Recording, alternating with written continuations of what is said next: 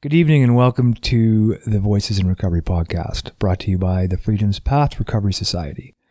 We are not affiliated with any 12 step fellowship, nor do we wish to propose only one solution. We understand how different solutions can greatly increase an individual's chance of survival. We hope to illuminate some of the recovery process by sharing as many human stories as we can. Why, you might ask? To show that we can and do build stable lives from a former state of chaos, desperation, and hopelessness. Our stories become our strength. Please remember that any and all opinions shared and heard are those of the individuals and not a reflection of Freedom's Path Recovery Society or any other entity. So, regardless of how crappy or wonderful our opinions might be to you, they still remain opinions, nothing more. You might hear swearing adult themes and situations, as well as the tragedies humans face and walk through every day. It is not suitable for children unless they are accompanied by a parent or guardian or have the explicit permission of those individuals. You tell us what you want to tell us. So, Yeah. your story according to you. Sounds good. Yeah. So, um, Okay. kind of, we chatted earlier. Yeah. Uh, when we were talking about it. So, I've been a cop just just over two and a half years, or just under two and a half years. Yeah. And before that, I was a peace officer for HS for just under Yeah. two. Um, yeah. Policing definitely not as uh, not as many things that I thought would traumatize me. It was a Yeah. lot more at the hospital. Really, hey? Yeah, Yeah. it was just like you see so many more dead people, right? Like, you know, I, I see a I dead guess. body every now and again, or I see someone with like their guts hanging out every Yeah. now and again now. But I was at Foothills for just under a year. Um, so obviously Trauma Bay, like ton of ton of guys come in and like they're Wow. bleeding and they're trying to staple them up and you're Mhm. holding them down on the the table or whatever. But first first thing that kind of got to me, um, I was pretty new. I was probably four or five months in, hmm um, and so I was working in Lethbridge. That was where I was really, was originally hired out of. Oh, okay. Um, like Lethbridge Hospital? yeah? Lethbridge Hospital. Yeah. So I was a casual peace officer there. So just kind of fill in Yeah. here and there. But uh, fella came in. He was a young guy. He was probably like 23, 24, like Mhm. probably about my age at the time. Um, something had happened. Like it was some kind of farm accident. Um, it had, he'd had like uh, something had nicked like his heart, his aorta, something Yeah. like that. So they, because Lethbridge wasn't like a trauma center, right? Foothills Mhm. is the only one for Cal for Southern Alberta. So Oh, they, really? yeah, yeah. So like STARS, like I'm such a huge fan of STARS because Yeah. like the amount of people that have been saved by being able to get airlifted to a Yeah. trauma center, they they don't get enough credit for what they do. No doubt. But um, We'll add that link in there. yeah, definitely. Just as an interesting aside, actually, you know the kids that went down the bobsled track a few years back and the gates were up. Yeah. So my old partner at Foot, he um because we'd have to meet the helicopter every Mhm. time it would come to Foot, and he was like the one kid, I guess, who later died. He had like half his face hanging off. Yeah. He was just fighting them like crazy. But yeah, Yeah. some pretty gruesome stuff. Like a lot of people from motor vehicle collisions survive purely due to STARS. But Yeah. so this guy, they brought him into Lethbridge. They had him stabilized, all that kind Mhm. of stuff. I think he was like Hutterite or, or something like that. Like Yeah. super young, had a wife. She was dressed kind of in that like Mm. more traditional clothing or whatever. So the way that our I'll try and describe this with my words for people not in this room. Um, the way that Use it your was, word, Sean. That's right. Yeah. The way that it was set up in in Lethbridge is we had a psych holding area and it had two cells in it, and Mhm. so the way that we ran the site was one peace officer stayed there for six hours of the shift, and Yeah. you get replaced after six hours by the other guy. But if you had psych inmates, you were there. Like you Mhm. couldn't you couldn't leave your little like eight by ten holding area. Yeah. So I was there, and then like immediately next to me is is this guy. Mhm. Um, so I'm I'm hanging out or whatever, like you know, surfing Google on the computer and hoping my boss doesn't walk by, and Yeah. my psych patients are in the room, they're all locked up, and and then this guy, um, he starts just crashing. So like the doctors come in, like whatever Lethbridge had in Mhm. terms of a trauma team comes in, they're trying to stabilize them, trying to stabilize them. and I'm just like kind of on the periphery, like I don't know what I'm doing Yeah. like kind of doing crowd control or whatever. But as he dies, we lock eyes. So like the last moment he was alive, Mhm. like I had that like window into his soul or whatever. I saw the life like leave his body, that kind of thing, Oh. and saw his saw his eyes go from like yours or mine to just like unfocused, kind of gray almost. Yeah. Um, and then I was obviously it was a big thing. Like the the doctors and the nurses obviously were. Um, the one doctor broke down and cried like right outside of the Yeah. my psych area, and then his wife and his mom and I think a couple other people were there, and so I sat there for the next two hours and, and listened to them like just wailing and screaming and Mhm. crying. So that was something didn't really affect me at the time. Yeah. Like I was kind of like, oh, you know, whatever. Like it's stuff I was going to experience or whatever. But Mhm. uh, last fall, like it would, kind of come back to me every so often. But it was like oh, nothing major. But Yeah. last fall, I went to uh, I like I worked downtown, so a lot of a lot of overdoses, right? So I went to an overdose call, and there's a guy looked exactly like this dude. Um, and he was like, he was circling the drain, but of course he lived because a lot of the overdoses downtown seem to. But it just like because y'all were trained and you're quick. yeah, so- definitely. And EMS was right there, so that was that was good. But yeah, it just like brought me immediately back to that. Like he looked Mhm. exactly like this guy, and it was like I was. It was like I was there yesterday or whatever. So yeah, it was kind of one of those things. Like I was definitely definitely off for a few days, but um, the one thing that I did that was good, um, like when we were going through training, Mhm. you know, they they had like the ten hours of like road to mental readiness or whatever. Yeah. So you kind of they um and they suggest like, hey, you know what, like you get psych services paid for, not a bad Mhm. idea to like go talk to a guy and kind of kind of get that stuff going. So Mhm. I I had ch- done like I had a psychiatrist that I like checked in with, you know, once every five six months, kind of as needed. So Yep. it was good. I already had that relationship established, so it wasn't like I was Mhm. uncomfortable with like a new person Yeah. and having to like spill some of the deepest darkest corners of my mind. So Mhm. we ended up chatting about it for a while, and it was it was interesting, right? Because obviously before it would come to me, Mhm. um, and and whatever, but now it was coming a lot more, and I was like seeing it every time I shut my eyes. Mhm. And like he phrased it in an interesting way that sort of worked for me. That yeah, it's obviously traumatic or whatever, and and like all the other sensory stuff. Like I could when I went to that overdose and kind of started all coming Mhm. back, like I could hear his wife crying, like clear Mhm. as day, all that kind of stuff. Um, but he's like, you shared a very intimate moment with him, probably one of the most intimate moments of his life, and you remember him. You Yeah. remembered him like four four ish years later. So Mhm. it's kind of a cool thing, right? I mean, it's kind of like Locard's principle. When you uh, Mhm. enter a room, you leave something and you take something from the room, and it's kind of like that with relationships, right? Any Yeah. any relationship you have, however brief, or in my case, however intense and brief, Mhm. I got to keep a little bit of him, keep a little bit of him alive, and so not Yeah. only his family, friends, and the doctors, but years later, I remember him and I'm talking about him, and so Mhm.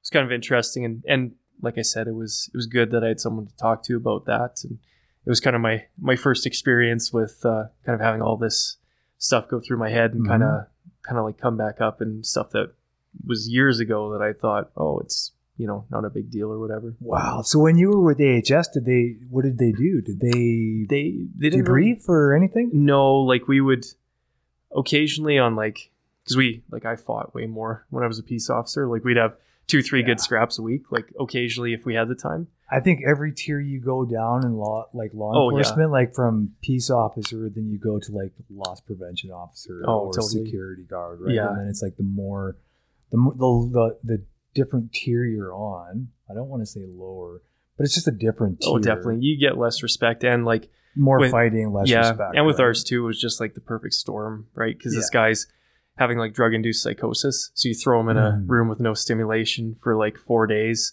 yeah, and he's away from his drugs, and now he's in withdrawal, and he thinks he's like Muhammad reincarnated, Yeah. and you're the only thing standing between him and escape. So yeah, it's just kind of kind of one of those things, right? But yeah. yeah, Between a person and their escape, that's never where you Oh, want to be. definitely. Yeah. But uh, yeah, like the odd time, like it, I know a few times at Foothills, there was a people would jump off the parkades the odd time, or Oh, like jeez. when I right when I started with the police, like a month later, my old Mm. team, they were working and some dude drove right up to the front of the emergency doors, took a rifle, blew his brains out in his car. Um, goodness. so usually they debrief for that kind of thing, but it wasn't like CPS is much better for it. Yeah. And, like you can call psych services and they're like, okay, Yeah. like uh, yeah, like the guy I go to, they're like, okay, we paid for your next five Mhm. sessions, like use them, use them whenever you Mhm. need, kind of thing.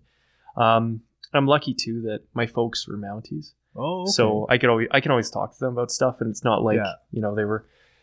I'm gonna rip on my brother for a second, but not like they were accountants or something like that, and they, they don't really don't really understand what. There's uh, always one brother who's an accountant. oh, eh? totally. That being said, I can't rip on him too much because I, I tried to do my own taxes once and I got reassessed, and he, Yeah. he fixed it and made it go away. So I I have to like walk a very fine line with that. We need accountants too. exactly. Yeah. absolutely Very do. important because apparently I can't file my own taxes. So yeah, me yeah, absolutely. Totally. I But- tried to have Darcy to do it, and that's Oh, yeah. that's because I don't know who an accountant is and who isn't. So Oh, totally. I give my taxes to Darcy, and he's like, "What the fuck are these? That's the same thing my brother says to me. yeah. And then like for two months, it's like, okay, give me your give me your T four. Like I've asked you for that like seventeen fucking times. Like Yeah. I don't know what I don't know what that is. Like, so they didn't they didn't give you a debriefing in with AHS there. Yeah. So then for the last few years you've just been carrying this stuff around pretty much, yeah. basically until it came up again. Yeah, and it was just kind of one of those perfect storm kind of situations because, like I said, like we would see people die all the time, Yeah. or like like I probably because we'd have to like take bodies to the morgue, release bodies to the morgue, so Mhm. I'm probably like seeing like several hundred dead bodies, um, especially at foothills. Like it'd be like Mm. four in, four out a day kind of thing. Oh jeez. But um, yeah, so like usually it's not that that big of Mhm. a thing, but for me, just in that situation, just where I was, it was kind of the perfect storm. hmm Um, and then like obviously the other thing too was I was a casual and I would kind of Mhm. like filter among the team, so it wasn't Yeah. like you know now I have a partner that I've worked with for a year and I'm very comfortable Yeah. with. So you know if there was a lot of it wasn't like I had someone there that I could be like, hey, like this happened and it like kind of messed me up. Yeah, and so there wasn't even someone there that could like notice because they knew you well enough. Yeah, Like having a partner, you you get to know them, so you're Yeah, obviously your partner would be like, oh, dude, like I don't know, like what's up with Sean? totally. Well, actually, it was funny because that that day we went to that overdose and I was kind of quiet the rest of the day. Mhm. So I called him that night and I'm like, hey, I wasn't pissed at you. Like, this is why I was quiet. And I like Mhm. kind of told him the Cole's notes of the story. And he's like, oh, okay, yeah, I, I kind of thought something was yeah, up with you or whatever. Cause yeah, but it's, you got to get that level of comfortability with Mhm. people, right? And with some people, like, they just can't have those deep conversations. So yeah, and they don't Yeah. want to, right? yeah, exactly. They yeah. want to exist on the like stable, non emotional level or whatever. So And we don't want to like force people onto that other level because once they get there, they're not equipped. Oh, right? totally. Like if if someone tells me, okay, dude, I don't want like my last sponsor said something like, okay, we're not talking about X, Y, and Z, yeah, totally. and I said that's fair because I don't really want to talk to you about it either. Yeah. But also, he's just not equipped. Oh, for like sure. I mean, he wouldn't have any idea what to ask her. Definitely. yeah. Yeah. So do you find now, like, how important is it to you now to, like, do you do a specific thing to kind of help continually heal from that? Because that is like an intense moment. yeah right? definitely it's just it's one of those things where like anytime it comes into my mind now like before it was like like basically like hitting myself in the forehead like stop Yeah. stop fucking stop Yeah. now it's like okay like i let it come Mhm. and like let it kind of like kind of wash over like hey it's gonna Mhm. happen all right like we're revisiting this again Yeah. and i kind of look at it almost in that like like my uh my shrink kind of helped me like change my mindset and that's Mhm. almost thankful it's like you know what yeah i'm remembering this guy it's like i don't know like my old dog that we had to put down you know Mhm. occasionally you'll see like i'll Mhm. see a brown border collie and it reminds me of him Yeah. You think about the good the good stuff not the bad and it's like Mhm. okay i'm i'm remembering this guy Yeah. and you know what that's cool like he's uh i i remember him years after the fact and Mhm. we shared this moment and it's not like oh god all right now i'm seeing this and it's reminding me of this and now like i see him everywhere i go and i'm hearing his Mhm. wife in my head and so i found that rather than trying to fight it just kind of accepting that it's happening Yeah. it doesn't come as often or as intensely and yeah it still comes it, it Yeah. has come since then but it's it hasn't been this major thing where i'm just like a prisoner in my own mind and i can't Mhm. like shut off the tv kind of thing Oh, that's good, man. Yeah. I'm glad to hear that. hey thanks yeah Yeah, man. Like, Yeah. And so, how do you? What do you do now?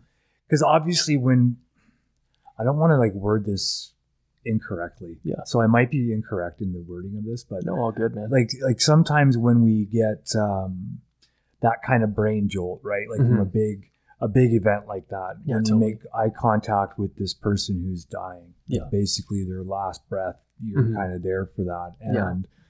not just in the room, but like I, I think like psychically connected when we eye to eye each other. Oh, right? yeah. Like I just you kind of feel that something Totally. changes, right? yeah So do you like does that threaten to get you like on a day to day basis or like it's like, like when you're doing work for CPS, Mhm. obviously you could easily be re-traumatized. Yeah. Right. Like so how do you how do you cope with that? you know what it's um just kind of one of those things like i've that's really like one of two things i've had in the almost five years i've been doing like Mhm. policing or something like it Yeah. um so i'm sure there'll be more down the road Mhm. Um, there may not be, but you know I'm kind of a shit magnet, so likely there will be. Um, good, yeah. yeah, definitely, and and just kind of the Especially if you're a shit magnet. oh totally, Yeah. and and just you know I'm I'm downtown and I'm gonna be in patrol for at least four years probably yeah. uh, beyond this, so it'll happen again for sure. Mhm. But um, I'm I'm a little more confident now in like my ability to deal with it. And, Yeah. and like you know what, if I have something similar to this and it it really messes me up again, I'm like okay, I'll you know I'll try the strategies that I tried for this one. Mhm. Um, and if that doesn't work, then you know what I've got an awesome strength that like Yeah. he's super good. That if I'm like, hey, like I need to meet up this week, he'll be like, Mhm. yeah, how about like tomorrow at three, Yeah, and we'll do it because I think it's almost like getting an infection. Like if Mhm. you uh, if you let it sit, then you get sepsis and Mhm. gangrene and all that kind of stuff. Yeah. Whereas if you like deal with it, get the antibiotics and Yeah. all that kind of stuff, then you can kind of get ahead of it. Because I mm-hmm. think with a lot of people, and you know, people in my job now, people in my job before, like they definitely saw or have seen things that really fucked them up, and maybe they didn't deal with it appropriately. Like Yeah. there's always the joke about like you know alcoholic cops, and that's a coping Yeah. mechanism, right? Yeah. Um, well, a lot of people, some people just like it, but for some people, it's Yeah. it's a coping mechanism. And, Well, it's a cliche for a reason. Oh, totally. Yeah. Exactly. Well, it's funny. My dad told me a story once about because we have awesome pensions, right? So Mhm. the whole idea was, you know, you started policing at like 21, did your 25 years, got this sweet pension no one else had, Yeah. Retired at 46, and then, you know, collect two paychecks and the stress of the job killed you and you had a heart attack at 47 Yeah. kind of thing. So, like, there's definitely some truth to it. Even Yeah. now, even though, like, I'd like to think we're a little more enlightened than the 40s and 50s Mhm. when that was a thing. But I um I don't know. I think there's a lot to be said for like getting ahead of it, and and for me, it was like changing my mindset about the whole thing. Yeah. And- how how so? Um, I just found that like rather like I said, like rather than trying to fight it, Mm-hmm. um, like looking is like yeah, you know what, like we shared a super intimate moment, and Mm-hmm. I'm gonna remember this guy for the rest of my days. Yeah. Um, so that's that's something. It's kind of like they say, like you uh, you die twice, right? Yeah. First time when uh, when you physically die, and the second time when the last person uh, when you're forgotten by everyone, right? Mhm. So this uh, I keep a little bit of this guy with me, and Yeah. don't know his name, but I That's still pretty cool. oh totally, but Yeah. yeah, and you know what? I think it's not such a bad thing, right? And Mhm. it'll for sure happen to me again, but Mhm. it's maybe even like um almost like a flooding response right i've had it happen once before so i'm like yeah. oh, okay i've seen this before i know this is happening Mm. so how can i change my perception of it Yeah, yeah. So just kind of letting it happen instead of putting some judgment on it, right? yeah Like, exactly Try not to say things like, um, "Oh, I should be better than this now." definitely or- and yeah you've actually like yeah you hit the nail on the head because Mhm. my inner voice is a real dick sometimes and it's like come on man like you can get through this kind of thing and it's Yeah. kind of shutting that inner voice up a little Yeah. bit and just being like hey like you know what this is okay Mhm. it's perfectly normal Our inner voices are dicks, man. Oh, they sure are. eh? Yeah, and like Yeah. I overthink like crazy, and my Yeah. inner voice is such a such a dick. But yeah, no Yeah. doubt, man. Yeah. So, like, one of the things that I, I'm probably going to get, like, somebody's probably to get mad at me for this because eventually it might be a thing, and then they'll be like tracing it back to Dave. oh yeah, But I like every time I I hear about traffic fatalities, right? Mhm. So one of the things, maybe that's why I'm talking about it, because I just hope somebody hears it and they fucking change it. Because I have friends who are in the traffic unit, yeah, right? And you know this as well, because Mhm. no matter what unit you're in, you're going to be dealing with traffic fatalities, Definitely. right? Yeah.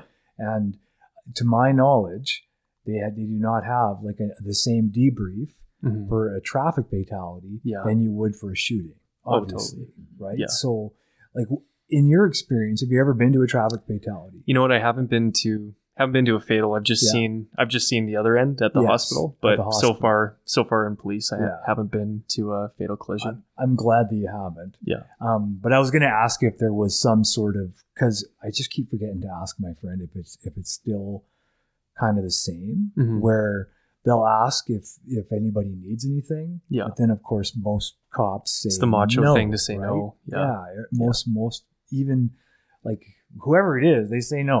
We Yeah. don't need anything. right? Absolutely. Unless they maybe know somebody or whatever. But yeah, like if they're not already connected to psych services like Mhm. yourself, they wouldn't know. Oh, definitely. Right. and they may not want to ask for help.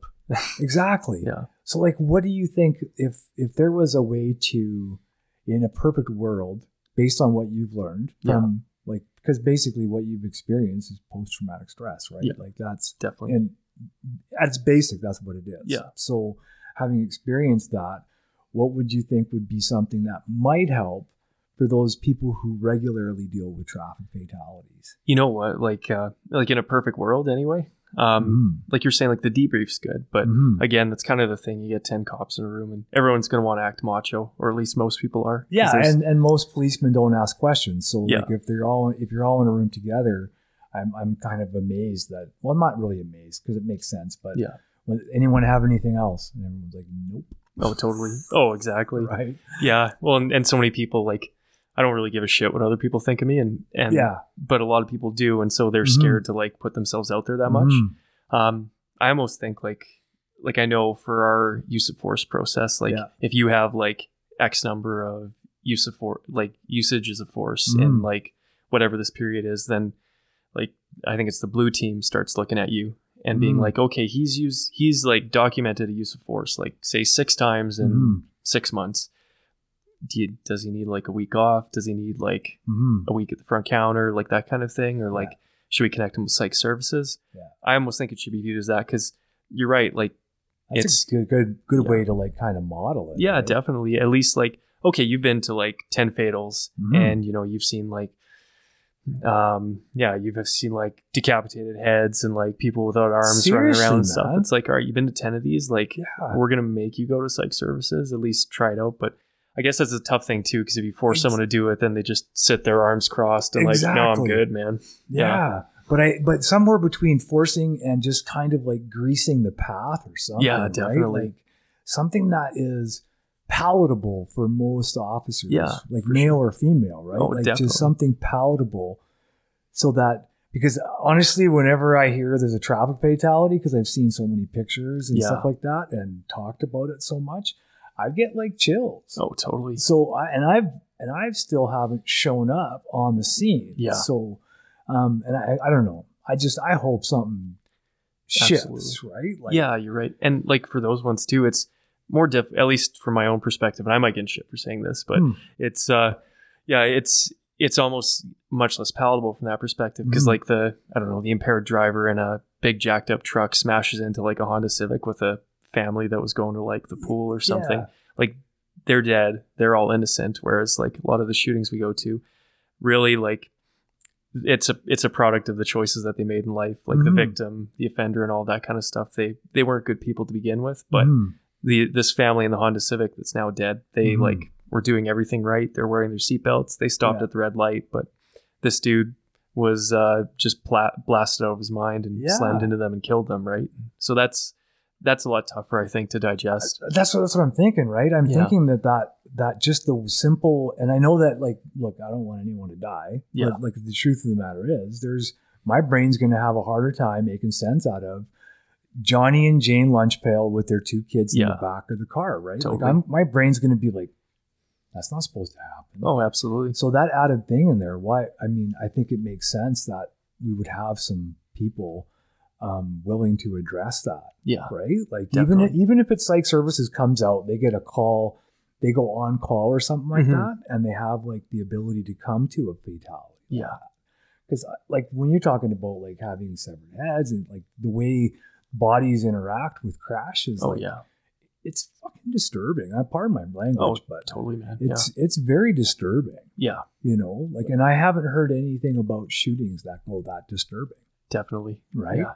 Like the only thing I could that would come to mind would be like the the Brentwood Five, right? The like Brentwood like Five. that's definitely uh, of course like a very very um you know uncommon occurrence, right? But yeah, you're right. Most of our shootings, it's like yeah, they were both gangbangers and they Mhm. shot each other. Okay, like that's gonna happen. exactly Yeah. right and then i think it's easier for for you could t- correct me if i'm wrong but it, it seems like it would be easier for members to kind of compartmentalize that stuff Oh, definitely. Right? Yeah. Like because because i mean no i mean even if you just simply look at it logically Mhm. drug dealers and gangbangers should potentially kill each other Oh, definitely. like really just logical right? Hundred percent. Yeah. Yeah. That's why like I I don't really care about drug stuff, but I Mhm. like doing domestics because you find you Mhm. get real victims in domestics. yeah Whereas like street level drugs, it's like it's bad people selling to bad people. Mhm. or people making bad choices, but Yeah. they're making them in an, in an arena where we're we're we're willing to accept those bad choices. exactly. Yeah. Whereas with the domestics, we're just not willing to let, like as humans, right? Yeah. We're, we're gonna want to not allow for that quote unquote innocent victim, Exactly. right? Yeah. That yeah, and that makes a lot of sense. I man, I just think it's I think it's crazy because Oh, I totally. think that, and I know that your the service is changing, and Mm-hmm. I, I believe it's because of young officers like yourself, younger officers who are not necessarily willing to just do the same stuff Yeah. anymore, Definitely. right?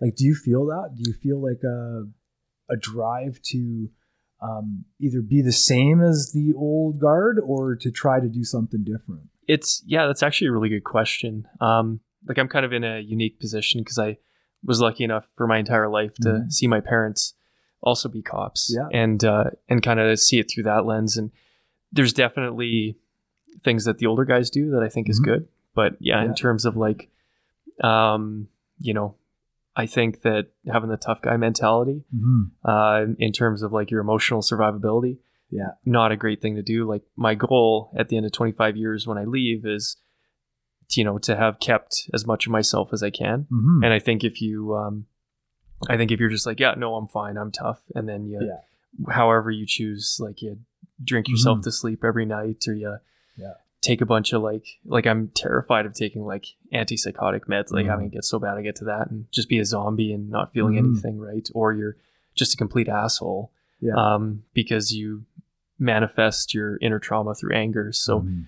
like there's definitely definitely a lot of what I like from what I see from the older guys. And Mhm. and yeah, I think like I'm a big I'm a big student of history and I think, you know, there's a Mhm. lot for us to learn from who uh um, those that came before, how they did Yeah. things. And I don't think necessarily innovation is always the best thing to do. But I think in terms of this, not a bad thing to to seek out. Mhm. Like, okay, we're still behaving like it's the 1950s. and, Yeah.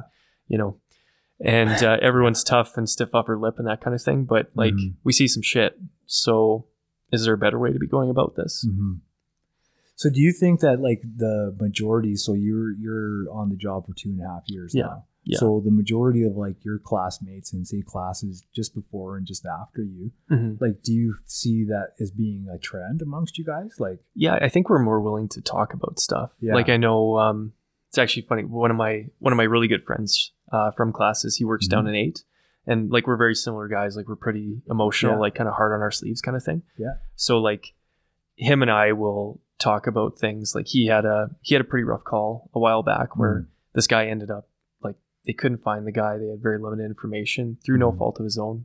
Couldn't find the guy in time. He ended up killing himself up by Bragg Creek. I'm sorry And- to hear that. Oh, yeah, and it it definitely messed him up. Like For it's sure. and it's understandable. It's the ones you don't save, right? Yeah. Um, and like we'll talk about that kind of stuff, and I've Mhm. shared some of my own things with him, and it's just good to find that kind of sounding board, right? Because he Yeah. he knows where I'm coming from because he has a very similar temperament, and Mhm. as do I with him. Um, but even even like some of my other close friends, like we're we're good at being able to like, hey, like yeah, this happened, like this really Mhm. messed me up, and and we can kind of talk about it with no judgment or whatever, and Yeah. and like I know stories that um my folks told me, especially like back in the 80s and 90s when they were Mhm. doing reserve policing, like that was Mhm. extremely uncommon, and Yeah. especially for like the more senior guys, never talk about it, but Mhm. you see all of these like some guys yeah they just skated through and like it didn't Mhm. affect them i mean 5% of the population sociopaths anyway right Yeah. so maybe they're in there but uh, I forgot about that. yeah and it's pro- it's it's likely higher in policing i'd imagine but uh, yeah, but yeah probably just for the people it selects but uh, but yeah like some of them could skate through perfectly fine Mhm. some of them you'd see like okay you really like booze hey Mhm. or like yeah you can't keep a marriage together. Hey this is your sixth crack at it. And it's Mhm. like is there you know something underlying this or these just symptoms of a problem? But yeah, yeah like i said i think a lot more people have kind of my um perspective of that like yeah you know what? It's it's a good job and it's an important job to do and Mhm. i do it because i want to help people but at the end of my 25 years i don't want to be a shell of who i was when i started. That see that's an interesting point. I think that like that's something that I think um is that so lots of older police people or historically speaking um, lots of members only live for the job. hmm So I'm trying to articulate this. like, Yeah. where they don't have hobbies. They Mhm. don't have, like you said, they don't keep a piece of themselves Yeah, to get to that end. definitely. And now, do you find that your your classes are Yeah. like more and more people have a variety of interests as opposed to just wanting to be a cop? Yeah, you know what? I think that's it's actually a really good question. Something thought It, about a lot. crosses my mind all the time Yeah, when I'm hanging around. Definitely. Right? So- There there is like one guy on my team that uh, I think if you took away being a cop, Mhm. he wouldn't have very much identity left. Mm. Um, and like it's it's something I've chatted about with a few people on the team, and hopefully he can kind of change that because Mhm. like he'll just go on these like big peaks and valleys of like you know just busting his ass the whole time, and like we're the only thing protecting society from anarchy, and like yeah.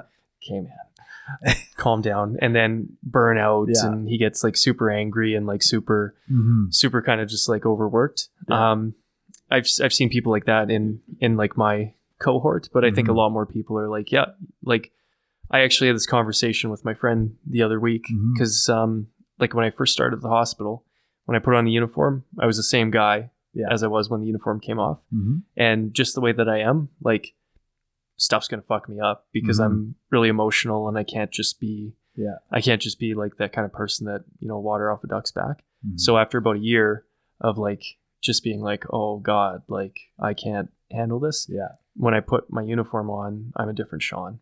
Mhm. And when I take my uniform off, I'm the normal Sean. Mhm. And and I, I find that that's my way to kind of get through. Yeah. Because um yeah, like we we definitely see some stuff and so I think it's a lot better to uh, kind of almost Mhm. have that that uh, suit of armor Yeah. over over the real you and then you get to keep more of it. I think a lot more people are like that Mhm. like it's interesting there's some people that they look at me and they're like what like you do that like i i don't do that and i'm like yeah i thought that way too until i Mhm. saw something i wasn't i can never forget now Mhm. and then i had to change it Yeah. um but a lot of people are like yeah that's exactly what i do and Mm. like even my good friends that i see them outside of work and Mhm. yeah they're different people as Yeah. am i and i think it's i think it's a healthy thing to do and like i said i think it works for someone to Yeah. be the exact same person in uniform is out until it doesn't and then exactly. Yeah. Until you figure out something you've got to do to like mediate that like personality switch, right? Oh, exactly. Yeah. Yeah. Like I was a special constable with transit for like two Oh, okay. years, Yeah. and the uniform always felt awful to me. Yeah. Like it just felt like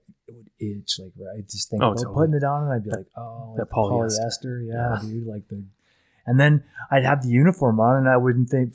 Like I didn't stick with it long enough because I just Yeah. knew it wasn't for me, right? Fair Like, enough. Yeah. but that that's not me in the uniform like i Mhm. didn't know how to be me in a uniform Totally. right because the me that i am was is not really the guy that cares about rules really Yeah, like totally. I'm- you know what i mean like oh you don't have a ticket who gives a shit like Oh, for sure. like go buy a ticket or Totally. Yeah. but i couldn't do that it was weird because i i wasn't able to to separate those things hmm so i think it is probably a very healthy and helpful tool Definitely. right to be able to have a different sean when you're in uniform Totally. Yeah. And like I said, it definitely surprises me that there's people of my generation Mm-hmm. that don't do that. And and like I said, I'm like like all the people that have my level of service, I'm like, hey, like I did something similar to this for two years before. Mhm. Here's why I separate when I'm at work. But Yeah. like, you know what? I could talk till I'm blue in the face, but you're not going to realize this until Mhm. until you get that hard lesson. So Yeah. just keep on doing what you're doing, and eventually you'll figure it out, kind of thing. Exactly, Yeah. right? Yeah, so now I can actually tell jokes when I'm in my suit. Because the only time I wear my suit now is for funerals. Oh yeah. so Oh, fair enough. yeah, so there's like this whole transition of trying not to be too weird Yeah, because I'm doing funerals, but I can't help it. Like I'm weird. totally. Like- You know, my uh, well, like I have like a really like awkward, sarcastic sense of humor, Mhm. and that still like bleeds out when I'm when Yeah. I'm working because you got to humanize yourself too, You right? Totally do. yeah. Yeah. But that's the thing with your guys' job, though the the humanizing factor. There's a very re- reasonable explanation as to why police officers aren't humanized, right? Yeah, There's like lots of probably some biological, some sociological, and some psychological, maybe even some metaphysical reasons Yeah. why there's Definitely. a separation there. But like mostly because when you guys are working, like you can't, you don't have a whole lot of time to be human. Yeah, Right. Absolutely. Like and and so as a as an observer, which I am, right, Mhm. not a not a member and and definitely not a police officer because there's way too much stuff that you folks do that I'd be like, I'm out.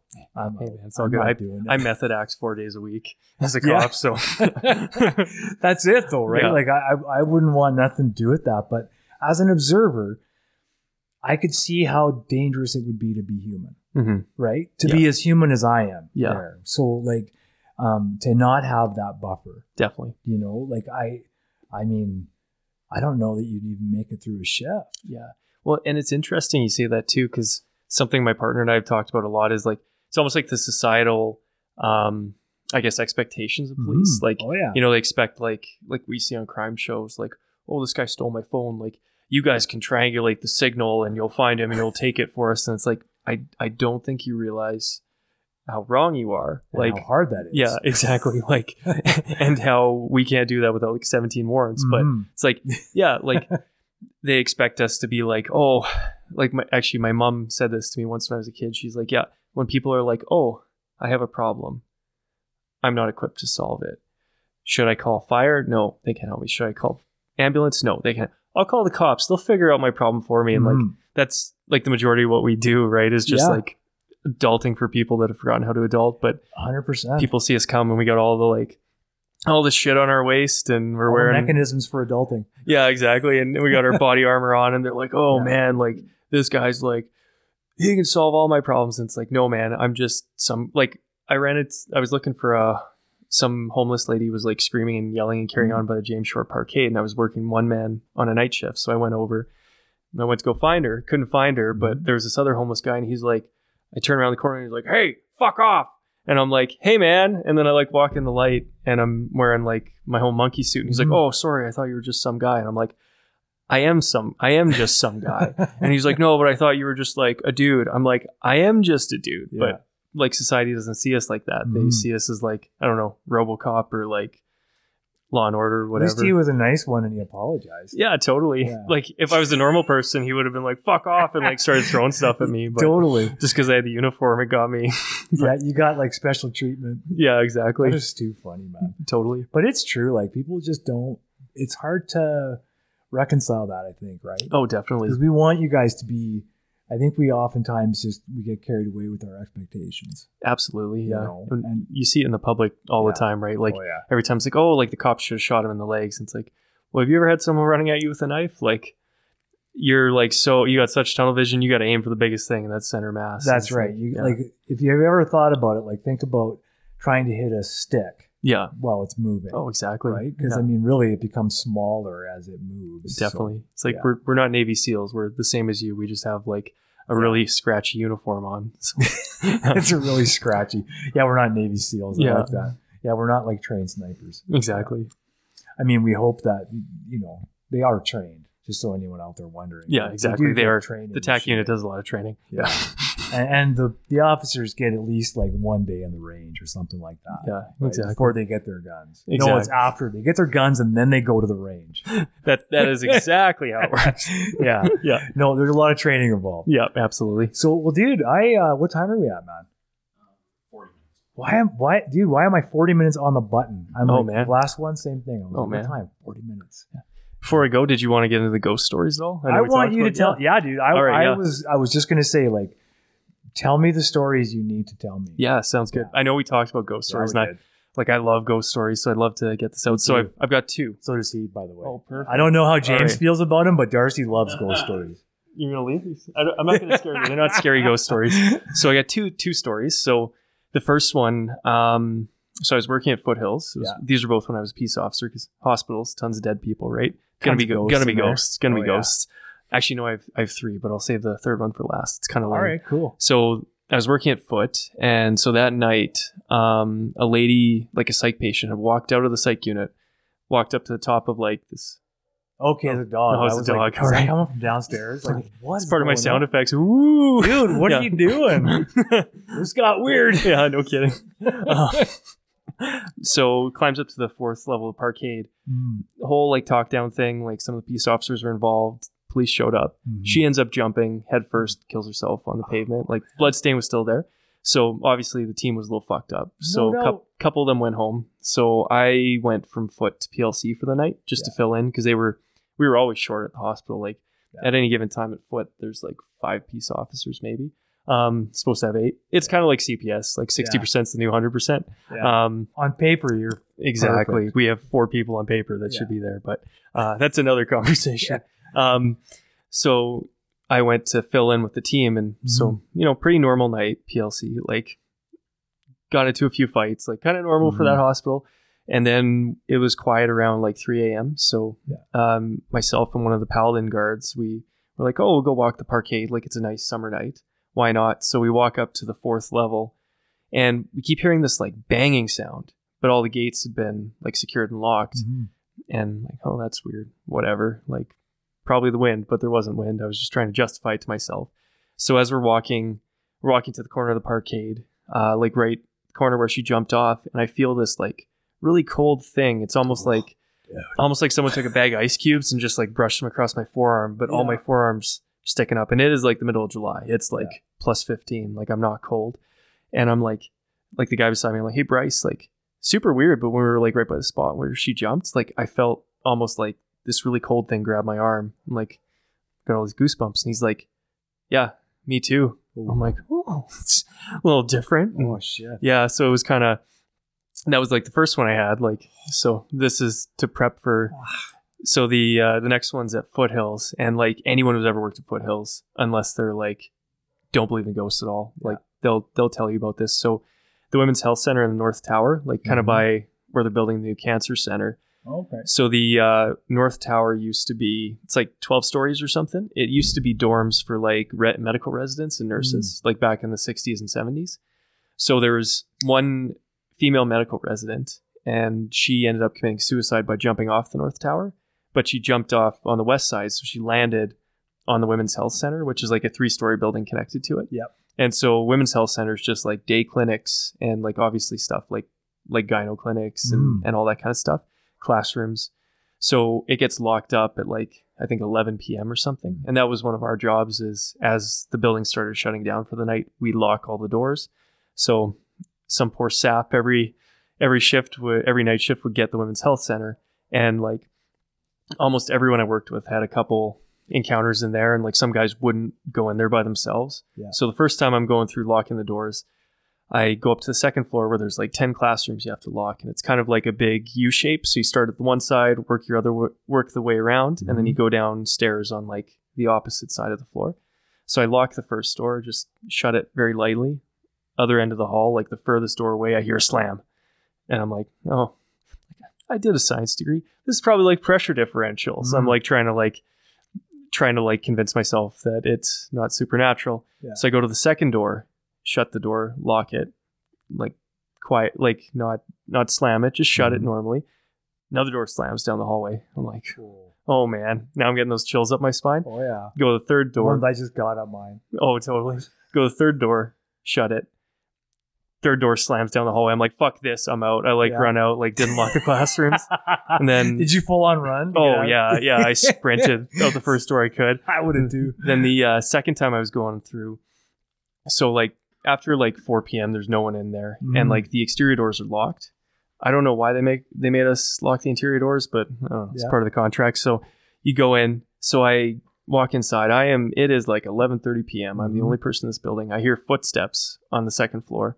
I'm like, okay, and they start coming towards the staircase, and then they just stop, and then I hear like I hear like a very soft woman's voice from like Mhm. woman's washroom on the floor. So I'm like, big tough peace officer, Mhm. go with flashlight, look around. There's no one in there. So then I like go up to where the foot footsteps stop by the stairs. There's no one there either. Yeah. I'm like, okay. So I actually like finished locking the doors. I dropped my keys off Oh, and man. like, I quit. Oh yeah, like it was. But the the worst one that I heard there, a friend of mine, he's moved out to Vancouver now. Um, Mhm. so he walked up like there's a small set of stairs to get up to the second floor, lock the classrooms. Yeah. And it's just like a straight hallway, like you can see from the first door to like the sixth door, just Mhm. straight and nothing obstructing. Walks up to the top of the stairs and he sees a woman. And keep in mind, it's 11:30 at night, and this Mhm. building's been locked for like six hours. A woman with like frizzy brown hair, leaning on like a half door in the middle of the hallway, just staring at him. And he's like, "No one should be in here but me." And Yeah. there's no half door in that hallway. And so he just fucking books it out and he never locked those doors again the entire time he worked there. But yeah, I just, wouldn't eat. I'd have oh quit. man, yeah. So I he actually quit. he actually met the ghost, um, which apparently yeah was a medical resident that Wow. committed suicide. But and the third and final one, much more lame. But the very first place I before I was a peace officer, I did a few months as a paladin security guard. Yeah. So my very first job was for a month. I did fire watch at there's like a long term mental health um, ward out in Claire's Claresholm. Oh yeah, yeah. Yeah. So like it was you're getting paid 15 bucks an hour and basically all you did was walk the entire site once an hour, touch doorknobs, make sure they weren't hot because Mhm. the fire system was going down. But there was this like really creepy tunnel. It was uh it was kind of like an interstitial tunnel, so it it was like basically two big buildings. So the one building on the south side, you would do all that stuff, go through this tunnel and then take it up to the building on the north side where like the security office was and the front Mhm. office and all that kind of stuff. Um, and I kept having people for the first couple weeks tell me, yeah, like it's haunted, like there's a ghost or whatever.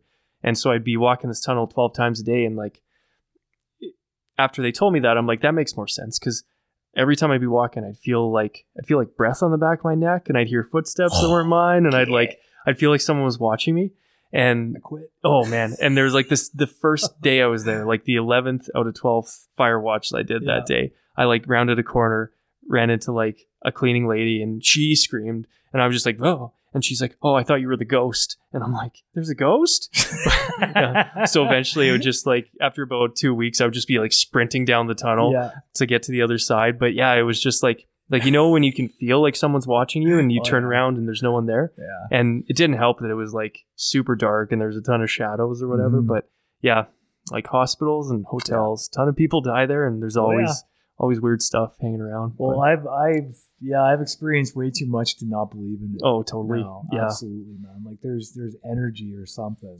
for sure yeah Yeah. it just seems to be where yeah where people go to die right there's that like negative Exactly. energy yeah Yeah, and I mean, I I'm a fan of hanging out at cemeteries and stuff. Oh, yeah. I, I just I find them to be very peaceful, but it's also part and parcel. I do feel like there's stuff going on, oh yeah you know. Like, Absolutely. And I know I, I I don't I don't know what to believe in in terms of that stuff. All I know is what I've felt, totally seen, and heard. Right. So, absolutely yeah. we're never gonna know till we get there ourselves right So, Exactly. yeah yeah, and I'm I'm frankly I'm not too worried about it because like we can make it through this life. That's pretty good. exactly yeah it's just the next adventure Exactly, man. Well, thank you, Sean. Hey, no Like, I worries. appreciate you coming on and happy to be on Yeah, dude. Um, oh my god, I like seriously AHS. Like, get your shit together. Like, totally yeah do some debriefs with your people. Like, yeah I I had just before we close it out. It just reminds me when you were talking about the fact that nobody ever talked to you about anything. Yeah. Because I was out there, I was there with a couple members from CPS. Mhm. They were there to take somebody in for an evaluation and then take them back out. Um, but one of the paramedics like ran up to me and like gave me a hug and said like, "Can I talk to you?" like they don't give us any, and she was like straight up, they don't give us anyone Oh, yeah. to talk to. yeah And and I said, really? And I looked at the members that I was with, and I said, do you mind if we if I talk to her for a few minutes? Yeah. And they were like, for sure, because they don't give them anybody. Oh yeah, it's they have it the worst. I think out of everybody, paramedics. I would say as well. Like from what I understand, it's it's pretty bad, definitely. and nobody gives a shit to talk to them about Yeah. this stuff. So I'd like to see that stuff change, but that's the same as with traffic unit, right? Oh, And totally. with any sort of fatality, I just I think we need to like talk to those people. Definitely. you know? Yeah. So anyway, man, thank you very Hey, no much. Sean. worries. You're a good interviewer, man. Appreciate Oh, it. thanks, dude. Yeah. I appreciate you coming on and and and telling us the stories, especially the ghost Hey, stories. no worries. Yeah. Too bad I didn't see anything, you know. But uh, I know if you were the one who saw like the ghost leaning on the half door, Oh, man. because I could picture it as soon as you said it. I'm like, I would have crapped my pants, man. yeah, dude. Yeah. Seriously. Yeah. Oh, I think Darcy did crap his pants.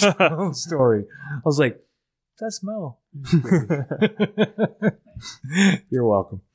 awesome. Thanks, Yeah. man. Hey, no worries. Right on. We would like to remind you that the opinions shared are those of the individuals and not representative of Freedom's Path Recovery Society or any other affiliation we may share with organizations or individuals.